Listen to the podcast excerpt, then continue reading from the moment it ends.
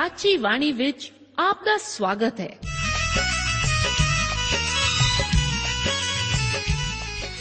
ਪ੍ਰਿय ਸ਼੍ਰੋਤਾ, ਇਹ ਸਾਚੀ ਬਾਣੀ ਕੀ ਹੈ? ਹੋਰ ਇਹ ਸਾਨੂੰ ਕਿੱਥੇ ਮਿਲੂਗੀ? ਇਹ ਸਾਚੀ ਬਾਣੀ ਦਾ ਸਾਡੇ ਜੀਵਨ ਵਿੱਚ ਲਾਭ ਕੀ ਹੈ? ਇਹਦਾ ਸਾਡੇ ਜੀਵਨ ਵਿੱਚ ਮੋਲ ਕੀ ਹੈ? ਇਹ ਸਾਰੇ ਪ੍ਰਸ਼ਨਾਂ ਦਾ ਉੱਤਰ ਸਾਨੂੰ ਇੱਕੋ ਹੀ ਜਗ੍ਹਾ ਲੱਭ ਸਕਦਾ ਹੈ ਤੇ ਉਹ ਹੈ ਜੀਵਤ ਵਚਨ ਧਰਮ ਸ਼ਾਸਤਰ ਬਾਈਬਲ। ਉਹੀ ਜੀਵਤ ਵਚਨ ਦਾ ਅਸੀਂ ਇਸ ਕਾਰਜਕ੍ਰਮ ਵਿੱਚ ਅਧਿਐਨ ਕਰਾਂਗੇ। ਤੇ ਹੁਣ ਪਵਿੱਤਰ ਸ਼ਾਸਤਰ ਬਾਈਬਲ ਦਾ ਅਧਿਐਨ ਸ਼ੁਰੂ ਕਰਨ ਤੋਂ ਪਹਿਲਾਂ ਅਸੀਂ ਆਪਣੇ ਮਨਾਂ ਨੂੰ ਤਿਆਰ ਕਰੀਏ ਇਸ ਭਜਨ ਨਾਲ।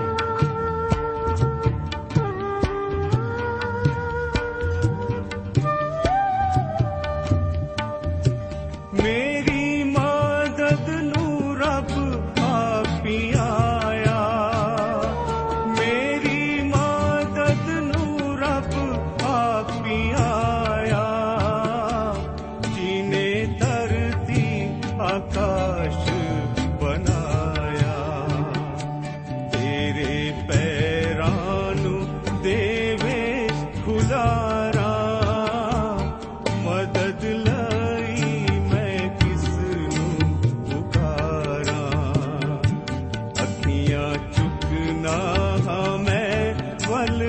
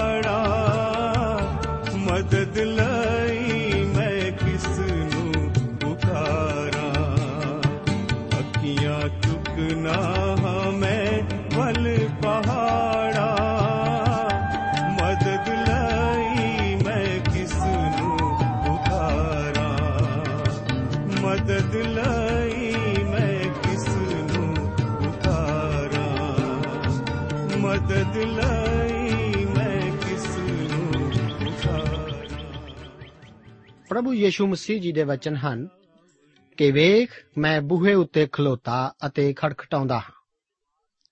ਜੇ ਕੋਈ ਮੇਰੀ ਆਵਾਜ਼ ਸੁਣੇ ਅਤੇ ਬੂਹਾ ਖੋਲੇ, ਤਾਂ ਮੈਂ ਉਹਦੇ ਕੋਲ ਅੰਦਰ ਜਾਵਾਂਗਾ ਅਤੇ ਉਹਦੇ ਨਾਲ ਭੋਜਨ ਛਕਾਂਗਾ ਅਤੇ ਉਹ ਮੇਰੇ ਨਾਲ ਛਕੇਗਾ।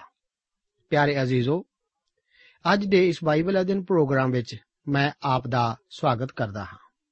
ਇਸ ਪ੍ਰੋਗਰਾਮ ਵਿੱਚ ਅਸੀਂ ਲੂਕਾ ਦੀ ਇੰਜੀਲ, ਉਸ ਦਾ 17 ਅਧਿਆਏ, ਉਸ ਦੀ 1 ਆਇਤ ਤੋਂ ਲੈ ਕੇ 37 ਆਇਤ ਤੱਕ ਅਤੇ 18 ਆਇਤ ਦੀ ਪਹਿਲੀ ਆਇਤ ਤੱਕ ਵਿਚਾਰ ਕਰਾਂਗੇ।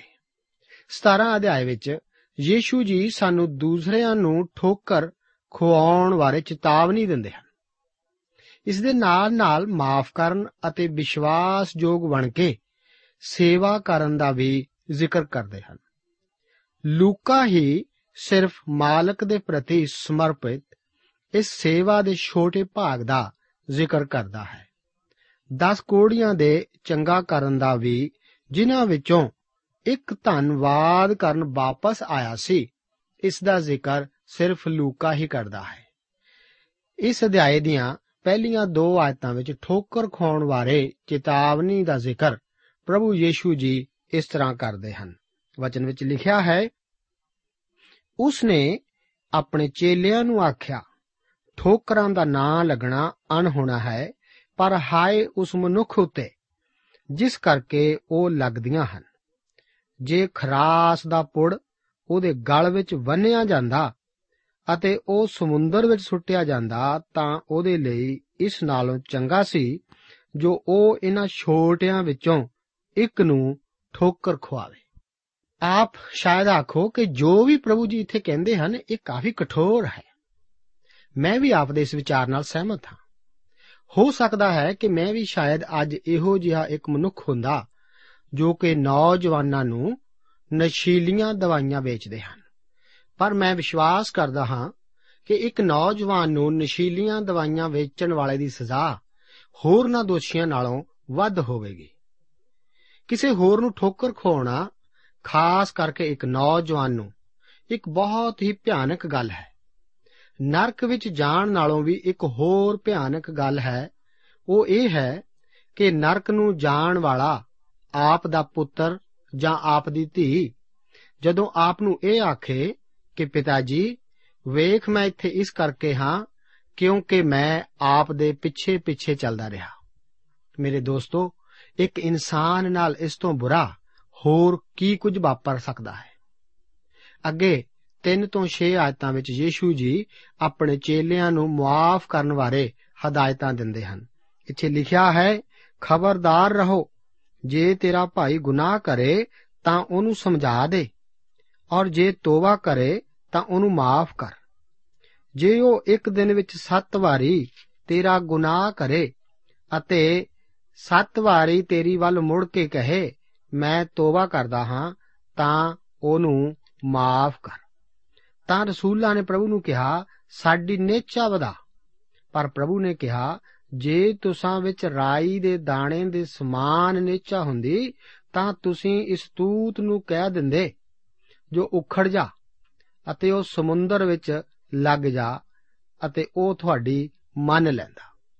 ਪਰ ਦੂਸਰੇ ਸ਼ਬਦਾਂ ਵਿੱਚ ਇਹ ਆਖਦੇ ਹਨ ਕਿ ਉਸ ਦੇ ਚੇਲਿਆਂ ਨੂੰ ਹਮੇਸ਼ਾ ਦੂਸਰਿਆਂ ਨੂੰ ਮਾਫ ਕਰਨ ਲਈ ਤਿਆਰ ਰਹਿਣਾ ਚਾਹੀਦਾ ਹੈ।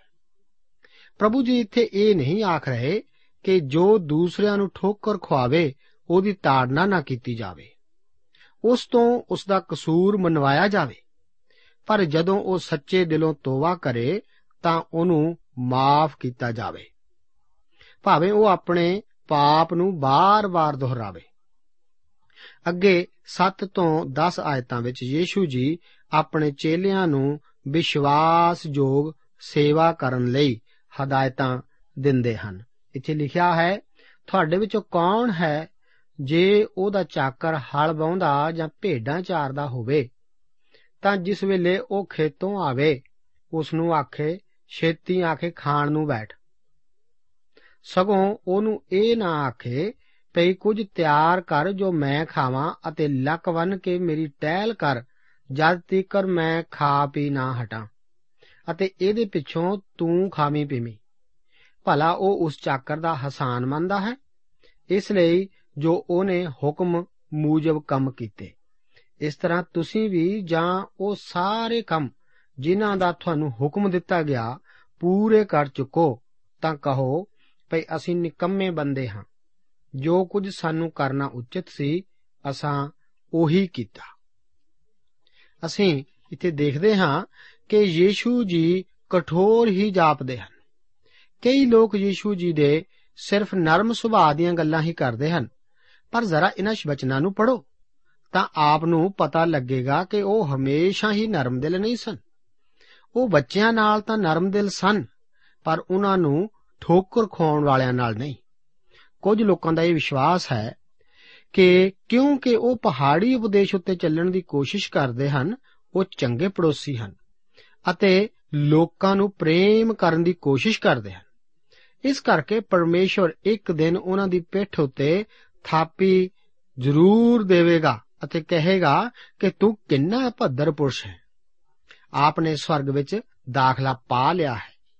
ਜੇਕਰ ਆਪ 10 ਆਗਿਆਵਾਂ ਅਤੇ ਪਹਾੜੀ ਉਪਦੇਸ਼ ਦੇ ਹੁਕਮਾਂ ਨੂੰ ਪੂਰਾ ਕਰੋ ਵੀ, ਜਿਨ੍ਹਾਂ ਨੂੰ ਕਿ ਆਪ ਪੂਰਾ ਕਰ ਤਾਂ ਨਹੀਂ ਸਕਦੇ, ਤਾਂ ਵੀ ਆਪ ਸਿਰਫ ਉਹੀ ਕਰੋਗੇ ਜੋ ਕਿ ਆਪ ਨੂੰ ਕਰਨਾ ਚਾਹੀਦਾ ਹੀ ਹੈ। ਕੀ ਆਪ ਸੋਚਦੇ ਹੋ ਕਿ ਅਜਿਹਾ ਕਰਨ ਨਾਲ ਆਪ ਨੂੰ ਮੁਕਤੀ ਮਿਲ ਜਾਵੇਗੀ?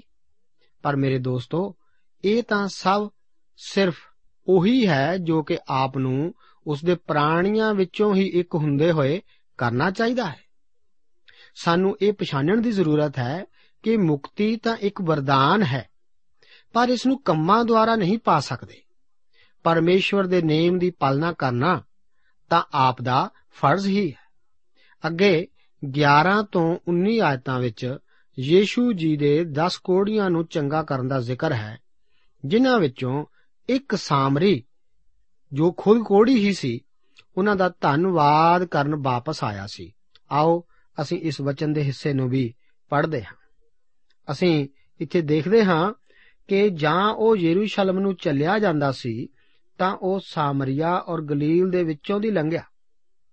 ਔਰ ਉਹਦੇ ਕਿਸੇ ਪਿੰਡ ਵਿੱਚ ਵੜਦਿਆਂ 10 ਕੋੜੇ ਉਹਨੂੰ ਮਿਲੇ, ਜਿਹੜੇ ਦੂਰ ਖੜੇ ਰਹੇ ਅਤੇ ਉਹਨਾਂ ਨੇ ਉੱਚੀ ਆਵਾਜ਼ ਦੇ ਕੇ ਕਿਹਾ ਕਿ हे ਯੀਸ਼ੂ ਮਹਾਰਾਜ, ਸਾਡੇ ਉੱਤੇ ਦਇਆ ਕਰ। ਉਸਨੇ ਵੇਖ ਕੇ ਉਹਨਾਂ ਨੂੰ ਆਖਿਆ ਜਾਓ, ਆਪਣੇ ਤਾਈਂ ਜਾਜਕਾਂ ਨੂੰ ਵਿਖਾਓ। ਅਤੇ ਐਉਂ ਹੋਇਆ ਕਿ ਉਹ ਜਾਂਦੇ ਜਾਂਦੇ ਸ਼ੁੱਧ ਹੋ ਗਏ।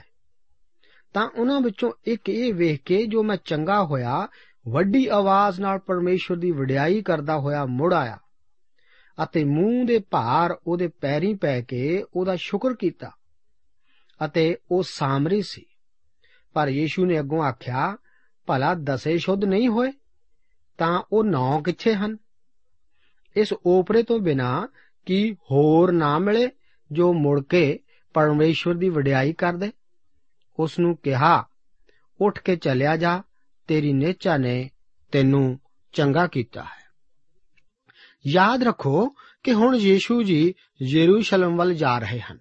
ਫਰੀਸੀ ਇੱਕ ਸਾਮਰੀ ਕੋੜੀ ਵੱਲ ਤਾੜ ਲਾ ਕੇ ਦੇਖ ਰਹੇ ਸਨ। ਯੀਸ਼ੂ ਜੀ ਨੇ 10 ਕੋੜੀਆਂ ਨੂੰ ਚੰਗਾ ਕੀਤਾ ਸੀ। ਸਿਰਫ ਇੱਕ ਹੀ ਇਹਨਾਂ ਦਸਾਂ ਵਿੱਚੋਂ ਪ੍ਰਭੂ ਯੀਸ਼ੂ ਜੀ ਦਾ ਉਸ ਵਾਸਤੇ ਧੰਨਵਾਦ ਕਰਨ ਨੂੰ ਪਰਤਿਆ ਸੀ, ਜੋ ਕੁਝ ਯੀਸ਼ੂ ਜੀ ਨੇ ਉਸ ਵਾਸਤੇ ਕੀਤਾ ਸੀ। ਫਿਰ ਯੀਸ਼ੂ ਜੀ ਨੇ ਉਸ ਲਈ ਇੱਕ ਹੋਰ ਕੰਮ ਵੀ ਕੀਤਾ ਸੀ। ਉਹ ਕੀ ਸੀ? ਉਸ ਨੇ ਉਹਦੇ ਪਾਪ ਮਾਫ ਕਰ ਦਿੱਤੇ। ਦੂਸਰੇ 10 ਕੋੜੀ ਚੰਗੇ ਤਾਂ ਕੀਤੇ ਗਏ ਸਨ, ਪਰ ਉਹ ਬਚਾਏ ਨਹੀਂ ਗਏ ਸਨ। ਜ਼ਰੂਰੀ ਹੈ ਕਿ ਸ਼ੁਕਰਗੁਜ਼ਾਰੀ ਇੱਕ ਮਸੀਹੀ ਦੇ ਦਿਲ ਵਿੱਚ ਬਣੀ ਰਹੇ। ਆਪ ਐਤਵਾਰ ਨੂੰ ਕਲੀਸਿਆ ਵਿੱਚ ਕਿਉਂ ਜਾਂਦੇ ਹੋ? ਕੀ ਆਪ ਇਸ ਦਿਨ ਪ੍ਰਭੂ ਦੀ ਬੰਦਗੀ ਕਰਨ ਅਤੇ ਉਸ ਦਾ ਧੰਨਵਾਦ ਕਰਨ ਜਾਂਦੇ ਹੋ? ਜੋ ਵੀ ਉਸਨੇ ਆਪ ਲਈ ਕੀਤਾ ਹੈ, ਪਰਮੇਸ਼ਵਰ ਦੀ ਸ਼ੁਕਰਗੁਜ਼ਾਰੀ ਕਰਨਾ ਆਪ ਦੀ ਬੰਦਗੀ ਦਾ ਇੱਕ ਭਾਗ ਹੈ। ਇੱਕੋ ਇੱਕ ਚੀਜ਼ ਜਿਹੜੀ ਕਿ ਅਸੀਂ ਪਰਮੇਸ਼ਵਰ ਨੂੰ ਦੇ ਸਕਦੇ ਹਾਂ, ਉਹ ਹੈ ਸਿਰਫ ਸ਼ੁਕਰਗੁਜ਼ਾਰੀ। ਉਸ ਦਾ ਧੰਨਵਾਦ ਕਰਨਾ ਕਿੰਨਾ ਅਦਭੁਤ ਹੈ। ਸਾਨੂੰ ਤਾਂ ਆਪਣੀਆਂ ਬੇਨਤੀਆਂ ਵੀ ਪਰਮੇਸ਼ਵਰ ਅੱਗੇ ਸ਼ੁਕਰਗੁਜ਼ਾਰੀ ਨਾਲ ਹੀ ਕਰਨੀਆਂ ਚਾਹੀਦੀਆਂ ਹਨ। ਜ਼ਰੂਰੀ ਹੈ ਕਿ ਸਾਡਾ ਦਿਲ ਉਸ ਦੇ ਪ੍ਰਤੀ ਸ਼ੁਕਰਗੁਜ਼ਾਰ ਹੋਵੇ। ਅੱਗੇ 17 ਅਧਿਆਏ ਉਸ ਦੀ 20 ਅਤੇ 21 ਆਇਤ ਵਿੱਚ ਯੀਸ਼ੂ ਜੀ ਪਰਮੇਸ਼ਵਰ ਦੇ ਰਾਜ ਦੇ ਰੋਹਾਨੀ ਸੁਭਾਅ ਬਾਰੇ ਇਸ ਤਰ੍ਹਾਂ ਜ਼ਿਕਰ ਕਰਦੇ ਹਨ। ਇੱਥੇ ਲਿਖਿਆ ਹੈ, ਜਾਂ ਫਰੀਸੀਆਂ ਨੇ ਉਹਨੂੰ ਪੁੱਛਿਆ ਭਈ ਪਰਮੇਸ਼ਵਰ ਦਾ ਰਾਜ ਕਦ ਕੋ ਆਊਗਾ? ਉਸ ਨੇ ਉਹਨਾਂ ਨੂੰ ਉੱਤਰ ਦਿੱਤਾ, ਪਰਮੇਸ਼ਵਰ ਦਾ ਰਾਜ ਪ੍ਰਤੱਖ ਹੋ ਕੇ ਨਹੀਂ ਆਉਂਦਾ। ਅਤੇ ਨਾ ਉਹ ਕਹਿਣਗੇ ਭਈ ਵੇਖੋ, ਇੱਥੇ ਜਾਂ ਉੱਥੇ ਹੈ, ਕਿਉਂਕਿ ਵੇਖੋ, ਪਰਮੇਸ਼ਵਰ ਦਾ ਰਾਜ ਤੁਹਾਡੇ ਵਿੱਚ ਹੈ। ਇੱਥੇ ਯੀਸ਼ੂ ਜੀ ਇਸ ਅਸਲੀਅਤ ਦਾ ਬਿਆਨ ਕਰਦੇ ਹਨ ਕਿ ਪਰਮੇਸ਼ਵਰ ਦਾ ਰਾਜ ਪ੍ਰਤੱਖ ਹੋ ਕੇ ਨਹੀਂ ਆਉਂਦਾ। ਇਹ ਗੱਲਾਂ ਉਹ ਕਿਸ ਨਾਲ ਕਰ ਰਿਹਾ ਹੈ? ਇਹ ਸਭ ਗੱਲਾਂ ਉਹ ਉਹਨਾਂ ਫਰੀਸੀਆਂ ਨਾਲ ਕਰ ਰਿਹਾ ਹੈ, ਜੋ ਕਿ ਇਹ ਚਾਹੁੰਦੇ ਸਨ ਕਿ ਯੀਸ਼ੂ ਜੀ ਉਹਨਾਂ ਨੂੰ ਇਹ ਦੱਸਣ ਕਿ ਇਹ ਰਾਜ ਕਦੋਂ ਆਵੇਗਾ। ਯੀਸ਼ੂ ਜੀ ਇੱਥੇ ਇਹ ਨਹੀਂ ਕਹਿ ਰਹੇ ਕਿ ਪਰਮੇਸ਼ਵਰ ਦਾ ਰਾਜ ਉਹਨਾਂ ਝਗੜਾਲੂ, ਪਰਮੇਸ਼ਵਰ ਰਹਿਤ ਅਤੇ ਕਠੋਰ ਦਿਲਾਂ ਵਾਲੇ ਫਰੀਸੀਆਂ ਦੇ ਦਿਲ ਵਿੱਚ ਹੈ। ਪਰ ਉਹ ਤਾਂ ਉਹਨਾਂ ਨੂੰ ਇਹ ਕਹਿ ਰਹੇ ਸਨ ਕਿ ਪਰਮੇਸ਼ਵਰ ਦਾ ਰਾਜ ਉਹਨਾਂ ਦੇ ਵਿਚਕਾਰ ਸੀ। ਜੋ ਕਿ ਰਾਜੇ ਦੇ ਵਿਅਕਤੀਤਵ ਭਾਵ ਪ੍ਰਭੂ ਯੀਸ਼ੂ ਮਸੀਹ ਦੇ ਖੁਦ ਦੇ ਉੱਥੇ ਹੋਣ ਬਾਰੇ ਸੀ। ਇਸ ਸਮੇਂ ਪ੍ਰਭੂ ਯੀਸ਼ੂ ਜੀ ਠੀਕ ਉਹਨਾਂ ਦੇ ਵਿਚਕਾਰ ਖੜੇ ਸਨ। ਅੱਗੇ 22 ਤੋਂ ਲੈ ਕੇ 37 ਆਇਤਾਂ ਵਿੱਚ ਯੀਸ਼ੂ ਜੀ ਆਪਣੀ ਦੂਸਰੀ ਆਮਦ ਦਾ ਜ਼ਿਕਰ ਇਸ ਤਰ੍ਹਾਂ ਕਰਦੇ ਹਨ। ਇੱਥੇ ਲਿਖਿਆ ਹੈ, ਉਸਨੇ ਚੇਲਿਆਂ ਨੂੰ ਆਖਿਆ, ਉਹ ਦਿਨ ਆਉਣਗੇ ਜਾਂ ਤੁਸੀਂ ਮਨੁੱਖ ਦੇ ਪੁੱਤਰ ਦੇ ਦਿਨਾਂ ਵਿੱਚੋਂ ਇੱਕ ਨੂੰ ਵੇਖਣਾ ਚਾਹੋਗੇ, ਪਰ ਨਾ ਵੇਖੋਗੇ। ਉਹ ਤੁਹਾਨੂੰ ਕਹਿਣਗੇ, ਵੇਖੋ, ਉੱਥੇ ਹੈ, ਵੇਖੋ, ਇੱਥੇ ਹੈ। ਤੁਸੀਂ ਨਾ ਜਾਣਾ ਅਤੇ ਮਗਰ ਨਾ ਲੱਗਣਾ, ਕਿਉਂਕਿ ਜਿਸ ਤਰ੍ਹਾਂ ਬਿਜਲੀ ਆਕਾਸ਼ ਦੇ ਹੇਠ ਦੇ ਇੱਕ ਪਾਸਿਓਂ ਲਿਸ਼ਕਦੀ ਹੈ, ਤਾਂ ਆਕਾਸ਼ ਦੇ ਹੇਠ ਦੇ ਦੂਏ ਪਾਸੇ ਤੀਕਰ ਚਮਕਦੀ ਹੈ, ਉਸੇ ਤਰ੍ਹਾਂ ਮਨੁੱਖ ਦਾ ਪੁੱਤਰ ਆਪਣੇ ਦਿਨ ਵਿੱਚ ਹੋਵੇਗਾ। ਪਰ ਪਹਿਲੇ ਉਹਨੂੰ ਜ਼ਰੂਰ ਹੈ ਜੋ ਬਹੁਤ ਕਸ਼ਟ ਭੋਗੇ ਅਤੇ ਇਸ ਪੀੜ੍ਹੀ ਦੇ ਲੋਕਾਂ ਤੇ ਰੱਦਿਆ ਜਾਵੇ। ਔਰ ਜਿਸ ਤਰ੍ਹਾਂ ਨੂਹ ਦੇ ਦਿਨਾਂ ਵਿੱਚ ਹੋਇਆ ਸੀ, ਉਸੇ ਤਰ੍ਹਾਂ ਮਨੁੱਖ ਦੇ ਪੁੱਤਰ ਦੇ ਦਿਨਾਂ ਵਿੱਚ ਵੀ ਹੋਵੇਗਾ। ਉਹ ਖਾਂਦੇ, ਪੀਂਦੇ, ਵਿਆਹ ਕਰਦੇ ਅਤੇ ਵਿਆਹ ਜਾਂਦੇ ਸਨ। ਉਸ ਦਿਨ ਤੀਕਰ ਕਿ ਨੂਹ ਕਿਸ਼ਤੀ ਤੇ ਚੜਿਆ ਅਤੇ ਪਰਲੋ ਆਈ ਅਤੇ ਸਭਨਾਂ ਦਾ ਨਾਸ ਕੀਤਾ। ਔਰ ਜਿਸ ਤਰ੍ਹਾਂ ਲੂਤ ਦੇ ਦਿਨਾਂ ਵਿੱਚ ਹੋਇਆ ਸੀ, ਉਹ ਖਾਂਦੇ, ਪੀਂਦੇ, ਮੁੱਲ ਲੈਂਦੇ, ਵੇਚਦੇ, ਬੀਜਦੇ ਅਤੇ ਘਰ ਬਣਾਉਂਦੇ ਸਨ। ਪਰ ਜਿਸ ਦਿਨ ਲੂਤ ਸਦੂਮ ਤੋਂ ਨਿਕਲਿਆ, ਅੱਗ ਅਤੇ ਗੰਧਕ ਆਕਾਸ਼ੋਂ ਵਰਸੀ ਅਤੇ ਸਭਨਾਂ ਦਾ ਨਾਸ ਕੀਤਾ। ਇਸੇ ਤਰ੍ਹਾਂ ਉਸ ਦਿਨ ਵੀ ਹੋਵੇਗਾ, ਜਾਂ ਮਨੁੱਖ ਦਾ ਪੁੱਤਰ ਪ੍ਰਗਟ ਹੋਵੇਗਾ। ਉਸ ਦਿਨ ਜਿਹੜਾ ਕੋਠੇ ਉੱਤੇ ਹੋਵੇ ਅਤੇ ਉਹਦਾ ਅਸਬਾਬ ਘਰ ਵਿੱਚ ਹੋਵੇ, ਉਹ ਉਸ ਦੇ ਲੈਣ ਨੂੰ ਹੇਠਾਂ ਨਾ ਉਤਰੇ ਅਤੇ ਜਿਹੜਾ ਖੇਤ ਵਿੱਚ ਹੋਵੇ, ਇਸੇ ਤਰ੍ਹਾਂ ਪਿਛਾਹਾਂ ਨਾ ਮੁੜੇ। ਲੂਤ ਦੀ ਤੀਵੀ ਨੂੰ ਚੇਤੇ ਰੱਖੋ। ਜਿਹੜਾ ਆਪਣੀ ਜਾਨ ਸੰਭਾਲਣੀ ਚਾਹੁੰਦਾ ਹੈ, ਉਹ ਉਸ ਨੂੰ ਗਵਾ ਬੈਠੇਗਾ। ਪਰ ਜੋ ਉਸ ਨੂੰ ਗਵਾਵੇ ਸੋ ਉਹਨੂੰ ਜਿਉਂਦਿਆਂ ਰੱਖੇਗਾ। ਮੈਂ ਤੁਹਾਨੂੰ ਸੱਚ ਆਖਦਾ ਹਾਂ, ਭਈ ਉਸ ਰਾਤ ਇੱਕ ਮੰਜੇ ਉੱਤੇ ਦੋ ਜਣੇ ਹੋਣਗੇ। ਇੱਕ ਲੈ ਲੀਤਾ ਜਾਵੇਗਾ ਅਤੇ ਦੂਆ ਛੱਡਿਆ ਜਾਵੇਗਾ। ਦੋ ਤੀਵੀਆਂ ਇਕੱਠੀਆਂ ਪੀਂਦੀਆਂ ਹੋਣਗੀਆਂ। ਇੱਕ ਲੈ ਲਈ ਜਾਵੇਗੀ ਅਤੇ ਦੂਈ ਛੱਡੀ ਜਾਵੇਗੀ। ਜਦ ਉਹਨਾਂ ਉਸ ਤੋਂ ਅੱਗੋਂ ਆਖਿਆ ਪ੍ਰਭੂ ਜੀ ਕਿੱਥੇ? ਉਸਨੇ ਉਹਨਾਂ ਨੂੰ ਕਿਹਾ, ਜਿੱਥੇ ਲੋਥ ਹੈ, ਉੱਥੇ ਗਿਰਜਾਂ ਵੀ ਇਕੱਠੀਆਂ ਹੋਣਗੀਆਂ। ਜੇ ਖਾਸ ਧੋਖਾ ਅੱਜ ਮਨੁੱਖ ਇਸ ਸੰਸਾਰ ਵਿੱਚ ਖਾ ਰਿਹਾ ਹੈ, ਉਹ ਇਹ ਹੈ ਕਿ ਉਹ ਪਰਮੇਸ਼ਰ ਤੋਂ ਬਗੈਰ ਹੀ ਪਰਮੇਸ਼ਰ ਦਾ ਰਾਜ ਸਥਾਪਿਤ ਕਰਨ ਜਾਂ ਉਸਾਰਨ ਜਾ ਰਿਹਾ ਹੈ। ਉਹ ਮਸੀਹ ਤੋਂ ਬਗੈਰ ਹੀ ਉਸ ਦੇ ਹਜ਼ਾਰ ਸਾਲ ਦੇ ਜ਼ਮੀਨ ਉੱਤਲੇ ਰਾਜ ਨੂੰ ਲਿਆਉਣ ਦੀ ਆਸ ਲਗਾਈ ਬੈਠਾ ਹੈ। ਮਸੀਹ ਦੀ ਆਮਦ ਦਾ ਮਹਿਮਾਮਈ ਦਿਨ। ਉਸ ਦੀ ਆਮਦ ਦਾ ਵਿਸ਼ਾ ਮਸੀਹ ਦੇ ਪ੍ਰਚਾਰ ਦਾ ਇੱਕ ਖਾਸ ਭਾਗ ਰਿਹਾ ਸੀ। ਉਹਨਾਂ ਨੇ ਭਵਿੱਖ ਬਾਰੇ, ਇਸ ਵਿਚਲੀਆਂ ਤਬਦੀਲੀਆਂ ਬਾਰੇ ਅਤੇ ਆਪਣੀ ਆਮਦ ਬਾਰੇ ਜ਼ੋਰ ਦੇ ਕੇ ਦੱਸਿਆ ਸੀ। ਵਚਨ ਦੇ ਹਿੱਸੇ ਵਿੱਚ ਜਿਸ ਨੂੰ ਅਸੀਂ ਹੁਣੇ-ਹੁਣੇ ਪੜ੍ਹਿਆ ਹੈ, ਯੀਸ਼ੂ ਜੀ ਆਪਣੇ ਚੇਲਿਆਂ ਨੂੰ ਚੇਤਾਵਨੀ ਦਿੰਦੇ ਹਨ। ਕਿ ਉਹ ਉਸ ਦੀ ਦੂਸਰੀ ਆਮਦ ਬਾਰੇ ਧੋਖਾ ਨਾ ਖਾਣ। ਉਸ ਦਾ ਆਉਣਾ ਦੋ ਹਿੱਸਿਆਂ ਵਿੱਚ ਹੋਵੇਗਾ। ਪਹਿਲਾ ਹਿੱਸਾ ਉਸ ਦੇ ਕਲੀਸਿਆ ਲਈ ਆਉਣ ਭਾਵ ਕਲੀਸਿਆ ਦੇ ਉੱਪਰ ਉਠਾਏ ਜਾਣ ਨਾਲ ਸੰਬੰਧਿਤ ਹੈ, ਜਿਸ ਵਿੱਚ ਸੱਚੇ ਵਿਸ਼ਵਾਸੀਆਂ ਨੂੰ ਚੁੱਕੇ ਜਾਣ ਦਾ ਜ਼ਿਕਰ ਹੈ। ਇਸ ਨਾਲ ਸੰਬੰਧਿਤ ਵਚਨ ਪਹਿਲਾ ਥੈਸਲੋਨੀਆਂ ਦੀ ਪੱਤਰੀ ਉਸ ਦਾ 4 ਅਧਿਆਇ ਉਸ ਦੀ 13 ਤੋਂ 18 ਆਇਤ ਵਿੱਚ ਹਨ। ਪਰ ਇਸ ਵਚਨ ਦੇ ਭਾਗ ਵਿੱਚ ਉਹ ਆਪਣੀ ਆਮਦ ਦੇ ਦੂਸਰੇ ਹਿੱਸੇ ਨਾਲ ਸੰਬੰਧਿਤ ਹੈ, ਜਿਸ ਵਿੱਚ ਧਰਤੀ ਉੱਤੇ ਆਪਣਾ ਰਾਜ ਸਥਾਪਿਤ ਕਰਨ ਲਈ ਉਹ ਖੁਦ ਆਵੇਗਾ। ਇਹ ਕਲੀਸਿਆ ਦੇ ਉੱਪਰ ਚੁੱਕੇ ਜਾਣ ਤੋਂ ਬਾਅਦ ਹੀ ਵਾਪਰੇਗਾ। ਜਦੋਂ ਮਸੀਹ ਯੀਸ਼ੂ ਜੀ ਪਹਿਲੀ ਵਾਰ ਆਏ ਸਨ, ਤਾਂ ਉਹ ਉਸ ਨੂੰ ਪਛਾਣਨ ਵਿੱਚ ਅਸਫਲ ਰਹੇ ਸਨ, ਕਿਉਂਕਿ ਉਹ ਇੱਕ ਜੇਤੂ ਮਸੀਹਾ ਦੀ ਭਾਲ ਕਰ ਰਹੇ ਸਨ, ਜੋ ਕਿ ਉਹਨਾਂ ਨੂੰ ਰੋਮੀ ਰਾਜ ਦੇ ਜੂਏ ਤੋਂ ਆਜ਼ਾਦ ਕਰ ਸਕੇ। ਬਲਕਿ ਉਹ ਤਾਂ ਇੱਕ ਛੋਟੇ ਬੱਚੇ ਦਾ ਰੂਪ ਧਾਰ ਕੇ ਆਏ ਸਨ ਅਤੇ ਇੱਕ ਸਾਧਾਰਨ ਵਿਅਕਤੀ ਬਣ ਕੇ ਰਹੇ ਸਨ। ਪਰ ਉਸ ਦੀ ਦੂਸਰੀ ਵਾਰ ਆਉਣਾ ਬੈਤਲਹਿਮ ਵਰਗੀ ਕਿਸੇ ਇਕਾਂਤ ਜਗ੍ਹਾ ਵਿੱਚ ਨਾ ਹੋ ਕੇ ਉਹ ਤਾਂ ਆਪਣੇ ਤੇਜ ਨਾਲ ਆਵੇਗਾ। ਇਸ ਕਰਕੇ ਉਹ ਆਪਣੇ ਲੋਕਾਂ ਨੂੰ ਚੇਤਾਵਨੀ ਦਿੰਦਾ ਹੈ ਕਿ ਉਹ ਉਹਨਾਂ ਦੀਆਂ ਗੱਲਾਂ ਵੱਲ ਧਿਆਨ ਨਾ ਦੇਣ ਜੋ ਕਿ ਆਖਣਗੇ ਕਿ ਵੇਖੋ ਉਹ ਇੱਥੇ ਹੈ ਜਾਂ ਉੱਥੇ ਹੈ, ਜਾਂ ਉਹ ਇੱਕ ਖਾਸ ਨਿਸ਼ਚਿਤ, ਨਿਰਧਾਰਿਤ ਸਮੇਂ ਤੇ ਆ ਰਿਹਾ ਹੈ। ਇਹੋ ਹੀ ਕਾਰਨ ਹੈ ਕਿ ਆਪ ਮਸੀਹ ਦੀ ਦੂਸਰੀ ਆਮਦ ਦੀ ਤਾਰੀਖ ਨਿਰਧਾਰਿਤ ਨਹੀਂ ਕਰ ਸਕਦੇ।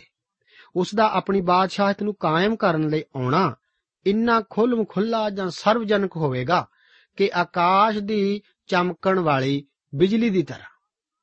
ਆਪ ਇਸ ਦੀ ਤੁਲਨਾ ਮੱਤੀ 24 ਅਧਿਆਇ ਨਾਲ ਵੀ ਕਰ ਸਕਦੇ ਹੋ। ਸਲੀਬ ਪਰਮੇਸ਼ਰ ਦੇ ਪ੍ਰੋਗਰਾਮ ਦਾ ਇੱਕ ਹਿੱਸਾ ਸੀ। ਉਹ ਸਲੀਬ ਦੇ ਰਸਤੇ ਹੀ ਆਪ ਨੂੰ ਅਤੇ ਮੈਨੂੰ ਬਚਾਉਣ ਵਾਸਤੇ ਆਇਆ ਸੀ।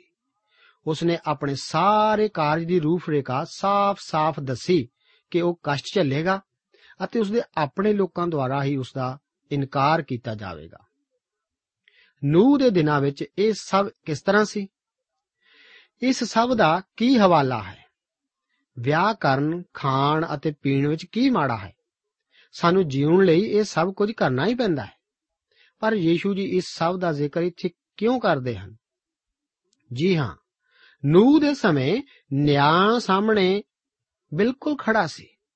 ਪਰ ਲੋਕ ਇਸ ਤਰ੍ਹਾਂ ਜੀਵਨ ਬਿਤਾ ਰਹੇ ਸਨ, ਜਿਸ ਤਰ੍ਹਾਂ ਕਿ ਪਰਮੇਸ਼ਵਰ ਦੀ ਹੋਂਦ ਹੀ ਨਾ ਹੋਵੇ। ਅੱਜ ਵੀ ਲੋਕ ਖਾਂਦੇ ਅਤੇ ਪੀਂਦੇ ਹਨ ਅਤੇ ਬਿਨਾਂ ਵਿਆਹ ਕੀਤਿਆਂ ਹੀ ਇਕੱਠੇ ਹੀ ਰਹਿ ਰਹੇ ਹਨ। ਅਤੇ ਇਹ ਨਹੀਂ ਪਛਾਣ ਰਹੇ ਕਿ ਜਲਦੀ ਹੀ ਭਵਿੱਖ ਵਿੱਚ ਪਰਮੇਸ਼ਵਰ ਦਾ ਨਿਆਂ ਹੋਣ ਜਾ ਰਿਹਾ ਹੈ। ਕਦੋਂ? ਅਸੀਂ ਨਹੀਂ ਜਾਣਦੇ। ਇੱਥੇ ਯੀਸ਼ੂ ਜੀ ਜ਼ੋਰ ਦੇ ਕੇ ਕਹਿ ਰਹੇ ਹਨ ਕਿ ਲੂਤ ਅਤੇ ਨੂਹ ਤੋਂ ਭਿੰਨ ਹੋਣ ਵਿੱਚ ਵੀ ਇਹਨਾਂ ਵਿੱਚ ਕਈ ਸਮਾਨਤਾਵਾਂ ਸਨ।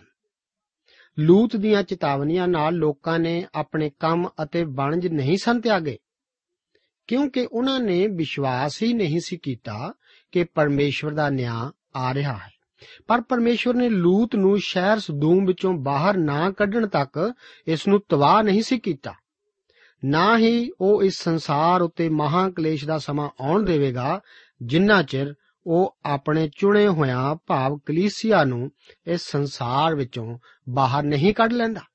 ਇਹ ਬੜੀ ਰੋਚਕ ਗੱਲ ਹੈ ਕਿ ਮੱਤੀ 24 ਅਧਿਆਏ ਦੇ ਪਹਾੜੀ ਉਪਦੇਸ਼ ਦੀ ਤਰ੍ਹਾਂ ਨਾ ਕਰਕੇ ਪ੍ਰਭੂ ਜੀ ਇੱਥੇ ਲੂਤ ਦੀ ਮਿਸਾਲ ਦਾ ਜ਼ਿਕਰ ਕਰਦੇ ਹਨ। ਕਾਰਨ ਇਹ ਹੈ ਕਿ ਮੱਤੀ 24 ਅਧਿਆਏ ਵਿੱਚ ਯੀਸ਼ੂ ਜੀ ਆਪਣਾ ਰਾਜ ਸਥਾਪਿਤ ਕਰਨ ਬਾਬਤ ਆਪਣੀ ਆਮਦ ਬਾਰੇ ਪੁੱਛੇ ਸਵਾਲ ਦਾ ਜਵਾਬ ਦੇ ਰਹੇ ਸਨ। ਪਰ ਲੂਕਾ ਦਾ ਵਿਸ਼ਾ ਕਾਫੀ ਵਿਸ਼ਾਲ ਹੈ।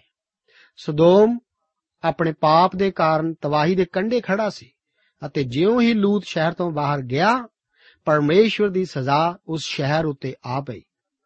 ਮੈਂ ਵਿਸ਼ਵਾਸ ਕਰਦਾ ਹਾਂ ਕਿ ਜਿਉਂ ਹੀ ਵਿਸ਼ਵਾਸੀ ਇਸ ਧਰਤੀ ਤੋਂ ਉਠਾਏ ਜਾਣਗੇ ਮਹਾ ਕਲੇਸ਼ ਦਾ ਸਮਾਂ ਸ਼ੁਰੂ ਹੋ ਜਾਵੇਗਾ। ਇਸ ਸੰਸਾਰ ਵਿੱਚ ਲੂਤ ਵਰਗੇ ਕਈ ਲੋਕਾਂ ਨੂੰ ਪਰਮੇਸ਼ਵਰ ਨੇ ਜਗਤ ਵਿੱਚ ਰੱਖਿਆ ਹੋਇਆ ਹੈ। ਭਾਵੇਂ ਉਹ ਮਸੀਹ ਵਿੱਚ ਵਿਸ਼ਵਾਸ ਕਰ ਚੁੱਕੇ ਹਨ, ਪਰ ਫਿਰ ਵੀ ਉਹ ਇਸ ਸੰਸਾਰ ਨਾਲ ਸਮਝੌਤੇ ਵੀ ਕਰੀ ਬੈਠੇ ਹਨ। ਪਰ ਫਿਰ ਵੀ ਵਿਸ਼ਵਾਸੀ ਹੋਣ ਦੇ ਨਾਤੇ ਉਹ ਨਿਆਂ ਦੀ ਆਮਦ ਤੋਂ ਪਹਿਲਾਂ ਸੰਸਾਰ ਵਿੱਚੋਂ ਮਸੀਹ ਦੁਆਰਾ ਉਠਾਏ ਜਾਣਗੇ। ਅੱਜ ਸੰਸਾਰ ਕਲੀਸਿਆ ਹੀ ਨਹੀਂ ਸੁਣ ਰਿਹਾ। ਲੂਤ ਦੀ ਤਰ੍ਹਾਂ ਉਹ ਇਸ ਦਾ ਮਖੌਲ ਉਡਾ ਰਿਹਾ ਹੈ। ਲੂਤ ਦੀ ਪਤਨੀ ਇੱਕ ਇਹੋ ਜਿਹੇ ਮਨੁੱਖ ਦੀ ਉਦਾਹਰਣ ਹੈ, ਜਿਸ ਨੇ ਪਰਮੇਸ਼ਵਰ ਤੇ ਵਿਸ਼ਵਾਸ ਨਹੀਂ ਕੀਤਾ। ਸਦੂਮ ਵਿੱਚ ਉਸ ਦੀਆਂ ਧੀਆਂ ਅਤੇ ਦੋਸਤ ਸਨ। ਉਹ ਵਾਪਸ ਝਾਕ ਰਹੀ ਸੀ। ਕਿਉਂ? ਉਸ ਨੂੰ ਵਿਸ਼ਵਾਸ ਨਹੀਂ ਸੀ ਕਿ ਪਰਮੇਸ਼ਵਰ ਉਸ ਸ਼ਹਿਰ ਦਾ ਨਾਸ਼ ਕਰ ਦੇਵੇਗਾ। ਪਰਮੇਸ਼ਵਰ ਉੱਤੇ ਵਿਸ਼ਵਾਸ ਕਰਨਾ ਸਾਡੇ ਵਾਸਤੇ ਇੱਕ ਅਹਿਮ ਗੱਲ ਹੈ। ਉਸ ਦਿਨ ਲੋਕ ਆਪਣੀ ਜਾਨ ਬਚਾਉਣ ਦੀ ਬਹੁਤ ਕੋਸ਼ਿਸ਼ ਕਰਨਗੇ। ਪਰ ਇਸ ਵੇਲੇ ਤਾਂ ਇਹ ਬਹੁਤ ਲੇਟ ਹੋ ਚੁੱਕਾ ਹੋਵੇਗਾ। ਇਸ ਦਾ ਕੋਈ ਫਾਇਦਾ ਨਹੀਂ ਹੋਵੇਗਾ। ਨੂਹ ਦੇ ਦਿਨਾਂ ਵਿੱਚ ਕੁਝ ਲੋਕਾਂ ਨੂੰ ਸੰਸਾਰ ਵਿੱਚੋਂ ਲੈ ਕੇ ਬਾਕੀਆਂ ਨੂੰ ਛੱਡ ਦਿੱਤਾ ਜਾਵੇਗਾ। ਪਰ ਇਹ ਕੌਣ-ਕੌਣ ਸਨ? ਧਿਆਨ ਕਰੋ। ਯੀਸ਼ੂ ਜੀ ਨੂੰ ਇੱਥੇ ਇਹ ਵੀ ਪਤਾ ਸੀ ਕਿ ਧਰਤੀ ਗੋਲ ਹੈ। ਉਹ ਕਹਿੰਦੇ ਹਨ ਕਿ ਇੱਕੋ ਸਮੇਂ ਇੱਕ ਬਿਸਤਰੇ ਵਿੱਚ ਲੇਟਿਆ ਹੋਵੇਗਾ ਜਦੋਂ ਕਿ ਦੂਸਰਾ ਖੇਤ ਵਿੱਚ ਕੰਮ ਕਰ ਰਿਹਾ ਹੋਵੇਗਾ। ਉਸ ਸਮੇਂ ਧਰਤੀ ਉਤੇ ਇੱਕ ਪਾਸੇ ਦਿਨ ਅਤੇ ਦੂਸਰੇ ਪਾਸੇ ਰਾਤ ਹੋਵੇਗੀ। 37 ਆਇਤ ਦੀ ਤੁਲਨਾ ਅਸੀਂ ਪ੍ਰਕਾਸ਼ ਦੀ ਪੋਥੀ ਉਸ ਦਾ 19 ਅਧਿਆਇ, ਉਸ ਦੀ 17 ਆਇਤ ਨਾਲ ਕਰਨੀ ਬੜੀ ਰੋਚਕ ਸਮਝਦੇ ਹਾਂ। ਇਸੇ ਨੂੰ ਅਰਮਾਗਦੋਨ ਦਾ ਯੁੱਧ ਕਿਹਾ ਜਾਂਦਾ ਹੈ, ਜਦੋਂ ਕਿ ਉਸ ਸਮੇਂ ਖਤਮ ਹੋਵੇਗਾ, ਜਦੋਂ ਮਸੀਹ ਇਸ ਧਰਤੀ ਉਤੇ ਆਪਣਾ ਰਾਜ ਸਥਾਪਿਤ ਕਰਨ ਆਵੇਗਾ। ਹੁਣ ਇਸ ਤੋਂ ਪਹਿਲਾਂ ਕਿ ਅਸੀਂ ਇਸ ਪ੍ਰੋਗਰਾਮ ਨੂੰ ਸਮਾਪਤ ਕਰੀਏ, ਮੈਂ ਲੂਕਾ 18 ਅਧਿਆਇ ਬਾਰੇ ਆਪ ਨੂੰ ਕੁਝ ਦੱਸਣਾ ਚਾਹੁੰਦਾ ਹਾਂ, ਜਿਸ ਦਾ ਅਸਲ ਅਧਿਐਨ ਤਾਂ ਅਸੀਂ ਅਗਲੇ ਅਧਿਆਇ ਵਿੱਚ ਹੀ ਕਰਾਂਗੇ। ਮੈਂ ਬੇਨਤੀ ਕਰਨੀ ਚਾਹਾਂਗਾ ਕਿ ਆਪ ਸਾਡੇ ਅਗਲੇ ਪ੍ਰੋਗਰਾਮ ਨੂੰ ਸੁਣਨ ਤੋਂ ਪਹਿਲਾਂ ਇਸ ਅਧਿਆਇ ਨੂੰ ਜ਼ਰੂਰ ਖੁਦ ਪੜ੍ਹ ਕੇ ਆਉਣਾ। ਇਸ ਅਧਿਆਇ ਵਿੱਚ ਪ੍ਰਾਰਥਨਾ ਨਾਲ ਸੰਬੰਧਿਤ ਦੋ ਹੋਰ ਖੂਬਸੂਰਤ ਦ੍ਰਿਸ਼ਟਾਂਤਾਂ ਦਾ ਵਰਣਨ ਹੈ। ਇਸ ਤੋਂ ਬਾਅਦ ਪ੍ਰਭੂ ਜੀ ਛੋਟੇ ਬੱਚਿਆਂ ਨੂੰ ਅਸੀਸ ਦਿੰਦੇ ਹਨ, ਧਨੀ ਜਵਾਨ ਸ਼ਾਸਕ ਦੀ 10 ਵਿੱਚੋਂ 5 ਹੁਕਮਾਂ ਨਾਲ ਤਾੜਨਾ ਕਰਦੇ ਹਨ। ਅਸੀਂ ਦੇਖਦੇ ਹਾਂ ਕਿ ਉਹ ਇੱਕ ਪੂਰਨ ਅਤੇ ਅਸਲ ਮਨੁੱਖ ਵੀ ਸਨ। ਉਹਨਾਂ ਦੀ ਸੰਗਤੀ ਵਿੱਚ ਹੋਣਾ ਹਰ ਇੱਕ ਵਿਸ਼ਵਾਸੀ ਜ਼ਰੂਰ ਹੀ ਪਸੰਦ ਕਰਦਾ ਸੀ। ਇਸ ਅਧਿਆਇ ਵਿੱਚ ਉਹ ਹੁਣ ਆਪਣੇ ਸਰੋਤਿਆਂ ਨੂੰ ਇੱਕ ਬਹੁਤ ਹੀ ਹਾਸੋਹੀਣੀ ਗੱਲ ਦੱਸਣਗੇ, ਜਿਸ ਦਾ ਜ਼ਿਕਰ ਅਸੀਂ ਆਪਣੇ ਅਗਲੇ ਪ੍ਰੋਗਰਾਮ ਵਿੱਚ ਕਰਾਂਗੇ। ਪ੍ਰਭੂ ਆਪ ਨੂੰ ਇਹਨਾਂ ਵਚਨਾਂ ਨਾਲ ਬਰਕਤ ਦੇ। ਦੋਸਤੋ, ਸਾਨੂੰ ਉਮੀਦ ਹੈ ਕਿ ਇਹ ਕਾਰਜਕ੍ਰਮ ਤੁਹਾਨੂੰ ਪਸੰਦ ਆਇਆ ਹੋਵੇਗਾ ਤੇ ਇਹ ਕਾਰਜਕ੍ਰਮ ਸੁਣ ਕੇ ਤੁਹਾਨੂੰ ਬਰਕਤਾਂ ਮਿਲੀਆਂ ਹੋਣਗੀਆਂ। ਜੇ ਤੁਸੀਂ ਇਹ ਕਾਰਜਕ੍ਰਮ ਦੇ ਬਾਰੇ ਕੁਝ ਪੁੱਛਣਾ ਚਾਹੁੰਦੇ ਹੋ, ਤੇ ਸਾਨੂੰ ਇਸ ਪਤੇ ਤੇ ਲਿਖੋ। ਪ੍ਰੋਗਰਾਮ ਸੱਚੀ ਬਾਣੀ, post box number 1715 sector 36 Chandigarh 160036 ਪਤਾ ਇੱਕ ਵਾਰ ਫੇਰ ਸੁਣ ਲਓ ਪ੍ਰੋਗਰਾਮ ਸੱਚੀ ਬਾਣੀ post box number 1715 sector 36 Chandigarh 160036 ਸਾਡਾ ਈਮੇਲ ਪਤਾ ਹੈ punjabi ttb at twr.in ਪਤਾ ਇੱਕ ਵਾਰ ਫੇਰ ਸੁਣ ਲਓ punjabi ttb at twr.in ਹੁਣ ਸਾਡੇ ਪ੍ਰੋਗਰਾਮ ਦਾ ਸਮੇਂ ਸਮਾਪਤ ਹੁੰਦਾ ਹੈ। ਉਮੀਦ ਹੈ ਅਗਲੇ ਪ੍ਰੋਗਰਾਮ ਵਿੱਚ ਤੁਹਾਡੇ ਨਾਲ ਫੇਰ ਪੇਂਟ ਹੋਏਗੀ। ਰੱਬ ਤੁਹਾਨੂੰ ਬਰਕਤ ਦੇ